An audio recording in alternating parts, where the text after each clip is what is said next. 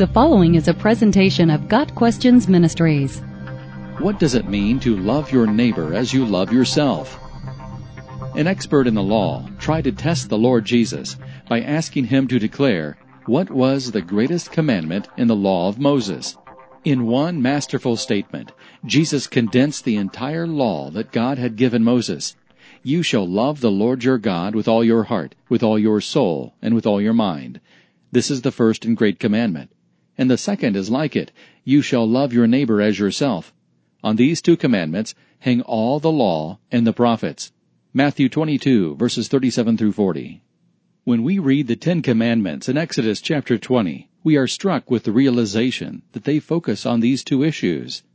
Certainly we are to love God supremely, but what does it mean to love our neighbor as ourselves?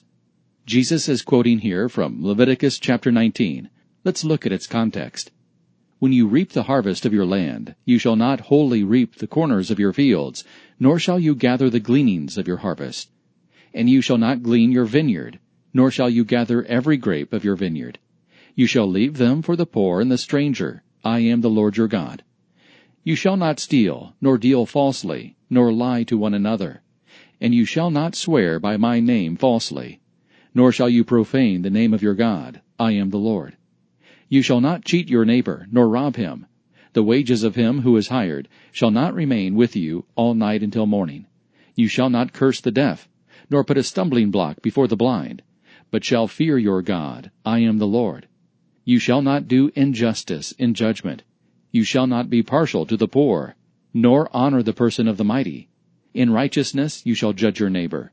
You shall not go about as a talebearer among your people, nor shall you take a stand against the life of your neighbor. I am the Lord. You shall not hate your brother in your heart. You shall surely rebuke your neighbor, and not bear sin because of him. You shall not take vengeance, nor bear any grudge against the children of your people, but you shall love your neighbor as yourself. I am the Lord. Leviticus 19 verses 9 through 18. Notice that loving our neighbor would include sharing with the poor and the alien, compassion and absolute honesty and justice in our relationships with others, impartiality, a refusal to be a party to gossip or slander, an absence of malice toward anyone, and a refusal to bear a grudge, taking care never to put another's life at risk and never taking private vengeance upon another. It is also interesting to note that when we have an issue with anyone, we should strive to make it right by going to him or her directly James calls this the royal law, James 2 verse 8. Our Lord taught that we should do to others as we would have them do to us, Matthew 7 verse 12. It is a fact that anyone who does not have a personal relationship with God through the Lord Jesus Christ will die in his sins and face eternity in hell. Therefore, we owe it to our neighbors to lovingly share with them the good news of the gospel. True believers have been forgiven, possess eternal life, and have blessings forever as the result of others who have shared the gospel with them. God's love is evidenced in us as we communicate this precious gospel and love others as we have been loved. Got Questions Ministry seeks to glorify the Lord Jesus Christ by providing biblical answers to today's questions.